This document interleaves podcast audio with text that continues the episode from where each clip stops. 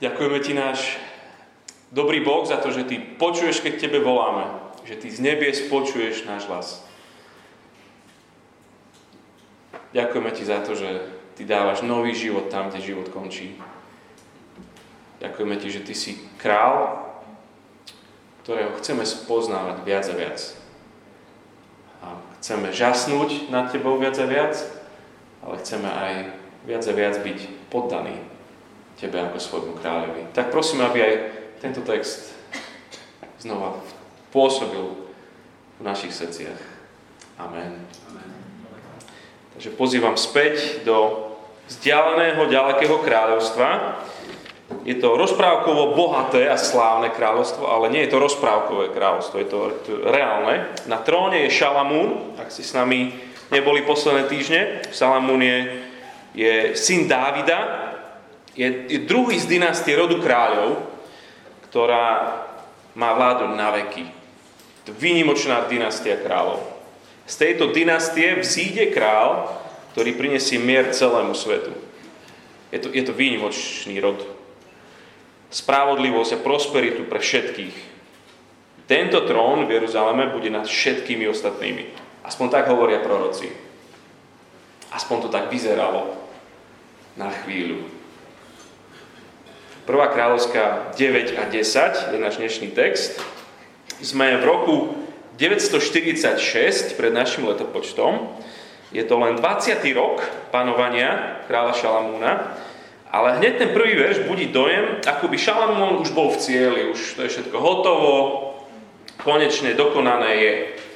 Také podobné slova sú tam hneď v prvom verši, ako keď, ako keď hospodin stvorí nebo a zem a nakoniec povie, že dokončil to všetko. Tak, takisto začína tento verš. Keď Šalamún dokončil stavbu hospodinovho domu, kráľovského paláca a všetkého, čo si by zaumienil vykonať. Lenže Šalamún ani zďaleka nie je v cieli. Šalamún je ešte len v polčase, v presnom polčase svojej vlády. 20 rokov za nami a 20 rokov ešte je pred nami. A na obzore sa práve že vytvárajú rôzne obláčiky, búrkové mraky až, až tornádo. A otázka znie, či vôbec zázne nejaký varovný alarm, nejaká sirena, či proste bude niekde hučať, lebo to, čo prichádza, bude nebezpečné. Tak čítam od tej 9. kapitoly. Keď Šalamún dokončil stavbu hospodinovho domu, kráľovského paláca a všetkého, čo mienil vykonať, zjavil sa mu hospodin druhý raz odtedy, ako sa mu predtým zjavil v Gibeone. Hospodin mu povedal, vypočul som tvoju modlitbu a tvoju úpenlivú prozbu, ktorými sa, um, sa ku mne utiekal. Posvetil som dom, ktorý si postavil, aby tam trvalo prebývalo moje meno. Moje oči a moje srdce tam budú ustavične. Ak budeš chodievať predo mnou, tak ako chodeval tvoj otec Dávid, bezúhonne a úprimne, konať tak, ako som ti prikázal, zachovávať moje ustanovenia a právne predpisy, trvale upevním tvoj kráľovský trón nad Izraelom, ako som slúbil tvojmu otcovi Dávidovi. Neostane na izraelskom tróne bez nástupcu. Ak sa však vy i vaši synovia odvrátite odo mňa a nebudete dodržiavať moje prikázania a moje ustanovenia, ktoré som vám uložil, ale pôjdete slúžiť iným bohom a budete ich uctievať, vyhubím Izrael z povrchu krajiny, ktorú som im dal a dom, ktorý som zasvetil svojmu menu, zavrhnem od seba. Izrael sa stane odstrašujúcim príkladom, terčom posmechu pre všetky národy. Pokiaľ ide o tento nádherný dom, zarazí a zhytne každý, kto prejde popri ňom. Na otázku, prečo sa hospodin takto zachoval k tejto krajine a k tomuto domu, dostanú odpoveď, pretože opustili svojho Boha, hospodina, ktorý vyviedol ich otcov z Egypta a pridržali sa iných bohov, uctievali ich a slúžili im. Preto hospodin, ich Boh, dopustil na nich všetku túto pohromu. Toto znie Božia siréna, ten, ten alarm. Počuť ho jasne, pozor, sme v polčase vlády. Šalamún ešte uctieva hospodina. V 25. verši tejto kapitoly sme čítali, že trikrát do roka sa slávia sviatky. Všetko ide ako má. Ale už kráľovskí reportéri, takéto miestne um, Enko, alebo Eško, Šalamún, um, už poukazujú na niektoré kauzy. A tie kauzy už, už tu máme. Od 10. do 14. verša v tejto kapitole tam čítame, ako král škaredo ukrátil svojho biznis partnera. Jednak tomu kráľovi Týru, Chirámovi, o ktorom tam čítame, zaplatil tak, že odstúpil 20 miest v Galilei. Chápeš? Kráľ rozdáva Božiu zaslúbenú zem. Kanančanovi ju dáva. OK, ale Chirám si zaplatil, no ale potom si ju ide prezrieť nepáči sa mu. 13. verš povedal ten král Šalamúnovi, brat môj, čo si mi dal, čo si mi to dal za mesta? A nazval ich Kabul. A tak sa tento kraj volá dodnes. Kabul znamená mizerná diera. Ďalšia kauza, kauza číslo 2, hneď tie ďalšie verše. Keď stával Šalamún plno opevnených miest na to, aby mu strážili tie jeho obchodné cesty, sa udeje v 16. verši, čítame, Faraón, egyptský kráľ, sa vypravil, dobil Gezer a vypálil ho. Kanančanov, obyvateľov mesta, pobil a dal ho do vena svojej cére Šalamúnovej žene. V čom je problém, pýtate sa? Kráľ Egypta tu robí to, čo mal robiť kráľ Izraela. Porážať kanánske mesta. Akože faraón je lepší než kráľ Izraela? To by sa nemalo deť. Ale inak všetko fičí super. Kráľovstvu sa neskutočne darí. Dokonca prvýkrát v dejinách majú svoju vlastnú námornú flotilu. Čítame v 28. verši tej kapitoly, že Izrael doteraz nebol moreplavecký národ, ale 28. verš tam hovorí, že plavili sa do Ofíru, odkiaľ priviezli 420 talentov zlata a odovzdali to kráľovi Šalamúnovi. 12 tón zlata. Akože Elon Musk a Jeff Bezos, to sú chlapci z osady oproti Šalamúnovi. Seriózne vážne. Kráľovstvo, vďaka ktorému rozprávkovo sa prosperuje. Od verša 1 kapitoly 10. Keď sa kráľovná zo Šeby dopočula, že Šalamún urobil, čo Šalamún urobil pre meno hospodina, prišla ho vyskúšať hlavolamami. Do Jeruzalema pricestovala s veľmi početným sprievodom, s ťavami, ktoré niesli voňavky i veľké množstvo zlata a drahokami. Keď prišla k Šalamúnovi, rokovala s ním o všetkom, čo si zaumienila. Šalamu jej však dal odpoveď na všetky otázky. Pre kráľa nebolo nič neriešiteľné, aby jej nevedel odpovedať. Keď kráľovná zo Šeby uzrela všetku Šalamúnovú múdrosť, dom, ktorý postavil, jedlá na stole, miesta alebo kreslá jeho hodnostárov, zdvorilosť jeho sluhov, ich odev, jeho čašníkov, spalovanú obetu, ktorú prinášal v hospodinovom dobe, dome, ostala celkom bez seba. Povedala kráľovi, Pravdou je, čo som počula doma o tvojich slovách a o tvojej múdrosti. Neverila som však správam, ktoré som, ne, kým som neprišla a nepresvedčila sa. Ako vidno, neoznámili mi ani polovicu. Múdrosťou a blahobytom si predstihol povesť, ktorú som počula. Môžu si zablahoželať tvoji muži, títo tvoji služobníci, ktorí ti ustavične slúžia a počúvajú tvoju múdrosť. Nech je zvelebený hospodin, tvoj Boh, ktorý si ťa obľúbil a dosadil na trón Izraela. Pretože hospodin neskonalo minulé Izrael, ustanovil ťa za kráľa, aby si presadzoval právo a spravodlivosť. Potom darovala kráľovi 120 talentov zlata, veľké množstvo voňaviek a drahokamov, nikdy sa už nedoviezlo toľko voňaviek, ako darovala kráľovná zo Šeby kráľovi Šalmúnovi. Tak je napísané, toto celé, aby sme spolu s tou kráľovnou vstúpili do toho kráľovstva a, a hýkali. Aby sme si pretierali oči, či dobre vidíme. A tá túr po kráľovstvo nekončí. A slovo, ktoré sa opakuje znova a znova a znova a znova, desaťkrát znova, zlato, zlato, zlato, zlato. A čítam od 14. verša. Zlato, ktoré sa dostávalo Šalamúnovi za jeden rok, vážilo 666 talentov. To je mizerných 20 tón zlata. Každý rok. Okrem príjmov od kupcov a zisku z karaván, od všetkých kráľov Arábie a od správcov krajiny. Král Šalamún zhotovil 200 štítov stepaného zlata, na jeden štít spotreboval 600 šekelov zlata, 6 kg. Hneď zhotovil, tri, ďalej zhotovil 300 menších štítov stepaného zlata, na jeden štít spotreboval 3 míny zlata, kilo a pol. Král ich uložil v dome libanonského lesa. Ďalej král zhotovil veľký trón zo slonoviny a obložil ho rídzim zlatom.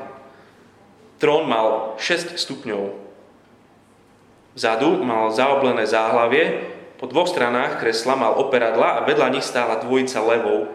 Na šiestich stupňoch tam stálo z oboch strán 12 levov.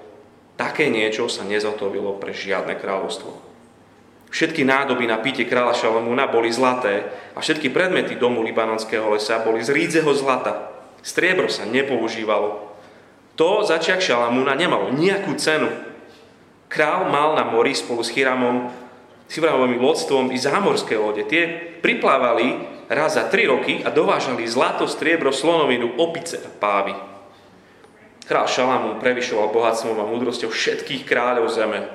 Celý svet navštevoval Šalamúna, aby počul jeho múdrosť, ktorú mu Boh vložil do srdca. Pritom každý priniesol aj nejaký dar. Strieborné alebo zlaté nádoby, šatstvo, zbranie, voňavky, kone, mulice. A to rok čo rok. Král Šalamún si zadovážil vozy a jazdcov, takže mal 1400 vozov a 12 tisíc jazdcov. Rozmiestnil ich v mestách pre vojnové vozy a pri sebe v Jeruzaleme. Král zadovážil v Jeruzaleme toľko striebra ako kamenia a cédrového dreva ako divých figovníkov, ktorých je na nížine hojnosť. Kone sa pre Šalamúna dovážali z Egypta a z Kúj, to je na sever, Cilícia, kráľovskí nákupovači dostávali z kúj za bežnú cenu. Z Egypta sa bojový voz vyvážal za 600 šeklov striebra, kôň za 150. Tak sa ich prostredníctvom vyvážalo pre všetkých kráľov chetických a sírskych. Inak to Šalamún predáva zbranie tým, ktorí ho čoskoro vyplienia. Chetiti a sírčania. je život v podstate tragédia alebo komédia. Aby ste ma nechápali zle, nepýtam sa, či všetko v živote je tragické, alebo či život je len kopa srandy. Dante definuje tragédiu ako príbeh, ktorý sa začína v radosti a končí v bolesti. A komédiu definuje ako príbeh, ktorý sa naopak začína v bolesti a končí v radosti. Čiže divadelná tragédia a komédia sa tým myslí. Shakespeare to má tak, že ak sa jeho hra končí pohrebom, tak je to tragédia. Ak sa jeho hra končí svadbou, tak je to komédia. Tak ako to teda je? Je život tragédia, že začína sa v radosti a končí sa v bolesti, končí sa smrťou, alebo je život komédia. Že začína v bolesti a končí sa v radosti. Končí sa svadbou. Odpoveď, ktorú si ty dávaš na túto otázku, jasne bude vplývať na to, ako ho prežívaš. Ako čítaš ten svoj život. A poznáte asi Spielbergové filmy Čeluste? Aspoň ty o troška starší. Ale aj nedávno myslím, že boli ďalšie. Že? Celý čas čakáš, kedy už príde ten žralok a niekoho schrúme. Pritom to vždycky začína úplne rovnako. Niekde na lodi je párty, slnko, more.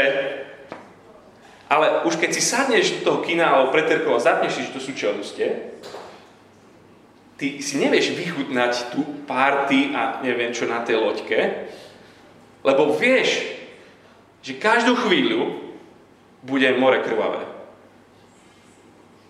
Lebo už, už vieš, že to skon, ako, ako to skončí. A na, naopak, keď pozeráš napríklad pána prstenov, je tam plno napätia, bojov, obete, krvi, ale pozeráš to v nádeji, lebo, lebo vieš, že, že tam sa všetko zlé raz na dobre obráti. Kniha kráľov je úplne jasne tragédia. Že najprv je radosť, potom bolesť. Aj keď nakoniec, nakoniec je tam náznak nádeje. Ale život kráľa Šalamúna je ukážková tragédia. Završí sa na budúce v kapitole 11, ale pozornému oku už, už nemôžu uniknúť vážne praskliny, ktoré už sú tu.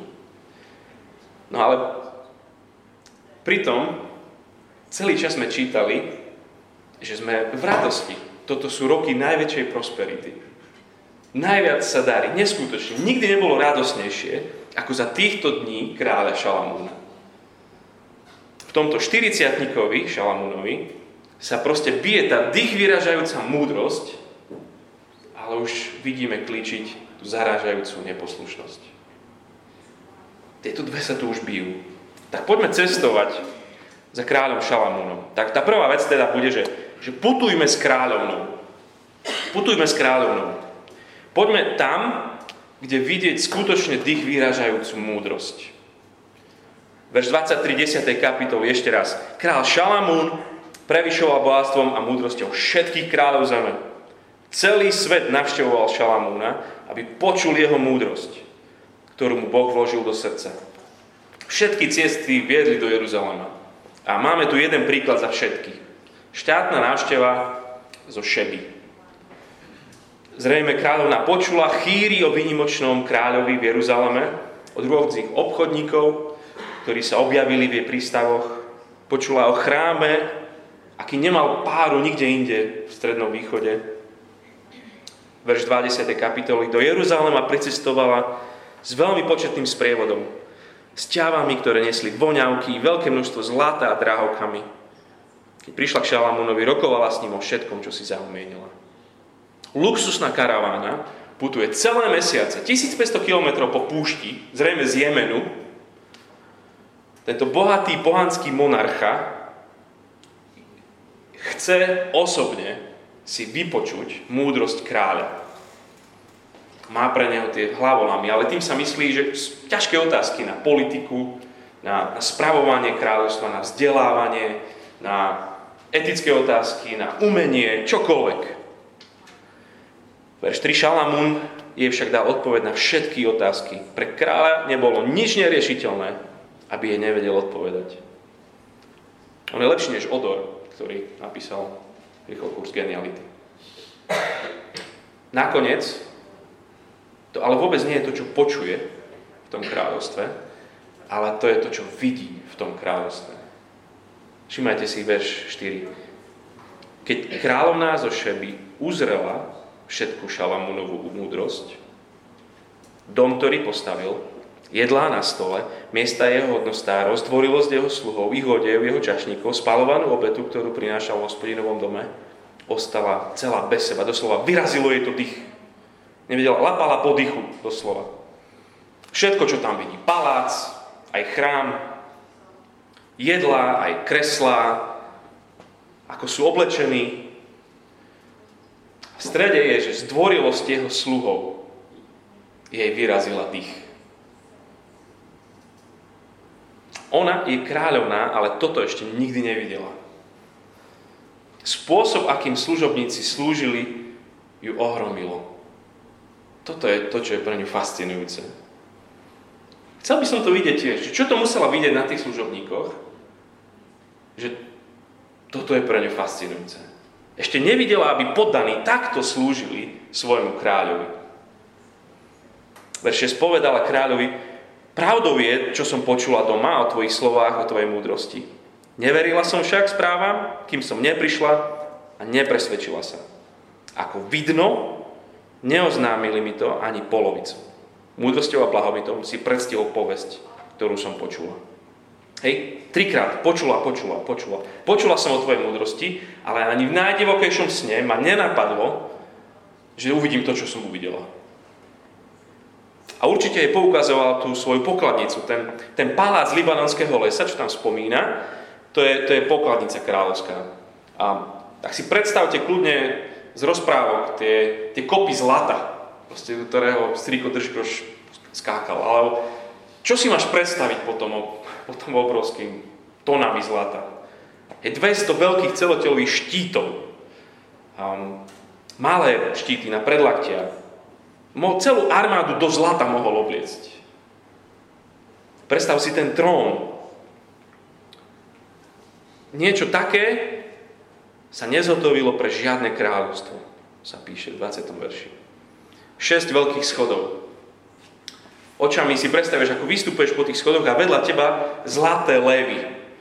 A na tom siedmom hore, siedmý vrchol, tam medzi levmi sedí tento král. Len čo tam vkročíš do tej sieni, už sa cítiš maličký. Keď som robil na vrtulníku, náš generálny riaditeľ mal v kancelárii takého veľkého medvedia vzadu a on bol polovník a keď si, si sadol pred riaditeľa, tak si sa vlastne pozeral do tlamy toho medvedia. A aj sme hovorili, že, že keď sme išli za ním, že bol si u medvedia. A, a ke, keď, si, keď si váhal, či nejakú zmluvu proste nevýhodnú pre teba, či ideš podpísať, či neideš podpísať. A zvihol si oči, tam ten medveď sa na teba pozeral, všetko si podpísal. Striebro v tomto kráľovstve nemalo cenu. 27 verš hovorí, že ho bolo ako kamenia. Plus opice, plus pávy, voňavky, slonovina, luxus, ktorý bral dých ešte aj tej bohatej kráľovnej. Všetko toto vidí a ona neveriacky v úžase krúti hlavou verši 9. Nech je zvelebený hospodin, tvoj Boh, ktorý si ťa oblúbil a dosadil na trón Izraela. Pretože hospodin neskonal alebo väčšine miluje Izrael, ustanovil ťa za kráľa aby si presadzoval právo a spravodlivosť. Záver tejto prehliadky, tejto túr, je, že hospodin musí väčšine milovať svoj ľud, keďže mu dal takéhoto kráľa. To je úžasné. Boh neskonalo miluje svoj ľud, dal mu kráľa, ktorom má záľubu. Vidíte, začalo a je to tak radosné, ale už nevieme čítať ten príbeh s tým, že vieme, že to skončí tragicky. A Ježiš je na prvý pohľad úplne dokonalo zrkadlový opak Šalamúna. Ježiš je práve že chlapec práve z tej diery, z toho Kabulu, z tej mizernej Galilei. Keď sa stretneš so Ježišom, tak cítiš jeho pot nie jeho voňavky. Má na rukách mozole, lebo makal v dielni stolárskej a nie zlaté náramky. Nemá, kde by hlavu sklonil. Ježiš žije z podpory ľudí. Povedali by sme my o Ježišovi, že fú, ako musí hospodin neskonale milovať svoj ľud, že takéhoto kráľa mu dal otrhaného, spoteného chlapa z diery na severe. Počúvaj, ale, ale Boží pohľad na vec je taký, že keď bol Ježiš krstený, spomeniete si, že, že Boh Otec, že doslova sa píše, že roztrhol nebo, aby zakričal jednu vec. Že toto je môj milovaný syn, v ktorom mám zalúbenie. Kráľovna hovorí, že hospodin musí mať zalúbenie, lebo, lebo takéhoto kráľa vám dal. A Boh hovorí, toto je môj milovaný syn, ktorom ja mám zalúbenie. Čiže my musíme putovať s kráľovnou a počuť a vidieť toho väčšieho šalamína. Tak musíme to pravidelne robiť. Musíme putovať, aby sme, aby sme videli jeho krásu, jeho slávu, jeho veľkosť a obdivovať ju. ako väčšine musí Boh milovať svoj ľud, že nám dal takéhoto kráľa. Jeho životný príbeh je príbeh bolesti, ale Dante by jeho príbeh zaradil medzi komédie, medzi tie, ktoré začínajú v bolesti a končia svadbou. Končí sláve Ježišov príbeh. Jedného dňa sa mu prídu pokloniť všetky, skutočne všetky národy tohto sveta. Keď sa narodil, pamätáte, prišli sa mu pokloniť nejakí králi z východu, donesli mu dary. Taká nejaká odmocnina z tej kráľovnej zo Šeby. Ale keď on príde znova, keď už nebude zahalený do chudoby, ale v skutočnej sláve, sláve tak veľkej, že keď, keď vstúpiš do jeho prítomnosti, to bude ako pozerať sa do slnka, nevydržíš. Vôbec si neviem predstaviť, ako dlho my budeme mať vyrazený tých, keď budeme v jeho prítomnosti tou nádherou, tou krásou, estetickosťou, rôznosťou, keď tam vstúpime. Všetko, celé to nové stvorenie vo, svojej, vo svojom bohatstve, dokonalosti a nádhere bude rozprávať o Božej sláve. Očakávame ten deň. Kráľovná o cirkvi v tom 8. verši, o Božom ľude, a v tomto preklade hovorí, že, že môžu si blahoželať tvoji muži. To je blbý preklad, proste blahoslavení. Blahoslavení sú tvoji ľudia. Títo tvoji služobníci, že ustavične slúžia a počúvajú tvoju múdrosť. Blahoslavený je byť v Božej prítomnosti. Presne kráľovná. To je privilégium. Byť s Kristom počúvať Krista, slúžiť Kristovi. To je, to je žiť blahoslavený život. Ak ho ešte nepoznáš, putuj s kráľovnou. Putuj s kráľovnou za tým najväčším kráľom, aký existuje. Za Ježišom Kristom. Spoznaj Ježiša, obdivuj ho v jeho poniženosti a budeš sa tešiť z jeho slávy. Druhá vec, jednak je tam to putovanie za, s kráľovnou, ale tá druhá vec je, poslúchajme s kráľom. Poslúchajme s kráľom.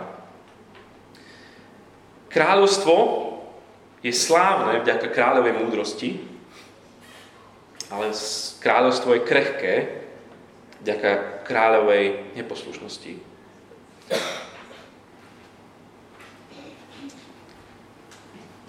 To ma brutálne zasiahlo, že môže byť na vrchole svojich síl, môžeš mať najúspešnejšie obdobie svojho života, aké si kedy mal. Um, mať za sebou najúspešnejší rok. Ro, rodinný, pracovný. Môžeš mať pocit, že, že teraz je to super. A, a ešte viac než super. A pritom byť v tomto nebezpečenstve kráľa Šalamúna. On je na vrchole a a nevidí tú burgu, ktorá prichádza. On si myslí, že žije v požehnaní hospodinovom. Môžeš odkázať tú najlepšiu kázeň, ako v živote odkázal a pritom byť vo veľkom probléme s Bohom. Možno viete, že Izrael má špeciálnu legislatívu adresovanú kráľovi. Doslova, že kráľom zákon, lex, rex, um, 17. kapitola Deuteronomium, keď si so mnou pretočíte na, na tú 5. Možišovu, možno to pomôže. A v 17. kapitole, a tam od 16. verša čítam, zákon o kráľovi, kúsok z neho. Kráľ nesmie mať mnoho koní, nesmie vodiť ľud späť do Egypta, aby si obstaral viac koní, lebo hospodín vám povedal, nikdy sa už nevracaj touto cestou. Nesmie mať mnoho žien, aby sa neodvrátilo jeho srdce a nesmie mať ani mnoho striebra a zlata. Keď zasadne na kráľovský trón, nech si odpíše do knihy tento zákon, ktorý opatrujú leviovskí kňazi. Nech je uňho a nech si ho číta po všetky dní života, aby sa naučil báť sa hospodina, svojho Boha a zachovávať všetky slova tohto zákona a tieto ustanovenia. Nech sa jeho srdce nepovyšuje nad jeho bratov a nech neodbočí od príkazu ani napravo, ani naľavo, aby on i jeho synovia dlho vládli o svojom kráľovstve uprostred Izraela. Každý deň si má písať, prepisovať tento zákon. Kráľ. Peniaze, sex a moc. Preči kráľa Šalamúna, zlato, ženy a zbrane. To sú tie kone a vozy, to sú zbrane. Tanky. Klasická trojica pokušenia. Dávajú kráľom pocit, že majú status, že majú moc, že majú slávu, Všade to je tak, u každého kráľa. Hospodin hovorí, nie v Izraeli. Pre Božieho kráľa je absolútnou prioritou bázeň pred hospodinom. Predstava o Božom kráľovi, že tu bude podriadený panovník. V čom je Šalamúnova sláva? Keby sme nepoznali tento zákon, tak v zlate, veľa zlata, v koňoch, veľa koní, egyptských koňoch. Autor to zatiaľ nekomentuje, ale upriamuje našu pozornosť, že je to tu. Je to tu. A preto v polčase vlády Šalamúna prichádza hospodin. Naposledy prišiel s úžasnou ponukou. V 3. kapitole prvý raz žiadaj si, čo ti mám dať. A Šalamún vtedy nemyslí na seba, ale na hospodinové záujmy. Chce múdre srdce, aby spravoval Boží ľud. A teraz hospodin neprichádza s ponukou, ale prichádza s pripomienkou. Vrácia svojho kráľa k svojmu slovu. Tom 9. verši od 4. 9. kapitole 4. verš. Ak budeš chodievať predo mnou, tak ako chodieval tvoj otec Dávid, bezúhonne a úprimne konať tak, ako som ti prichádzal, zachovávať moje ustanovenie a právne predpisy, trvale upevním tvoj kráľovský trón nad Izraelom.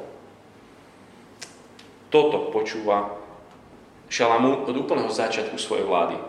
Ak si spomeniete, otec Dávid na smrteľnej posteli od slova do slova mu skoro toto povie a pri stavbe chrámu hospodin mu to hovorí a teraz to znova hovorí.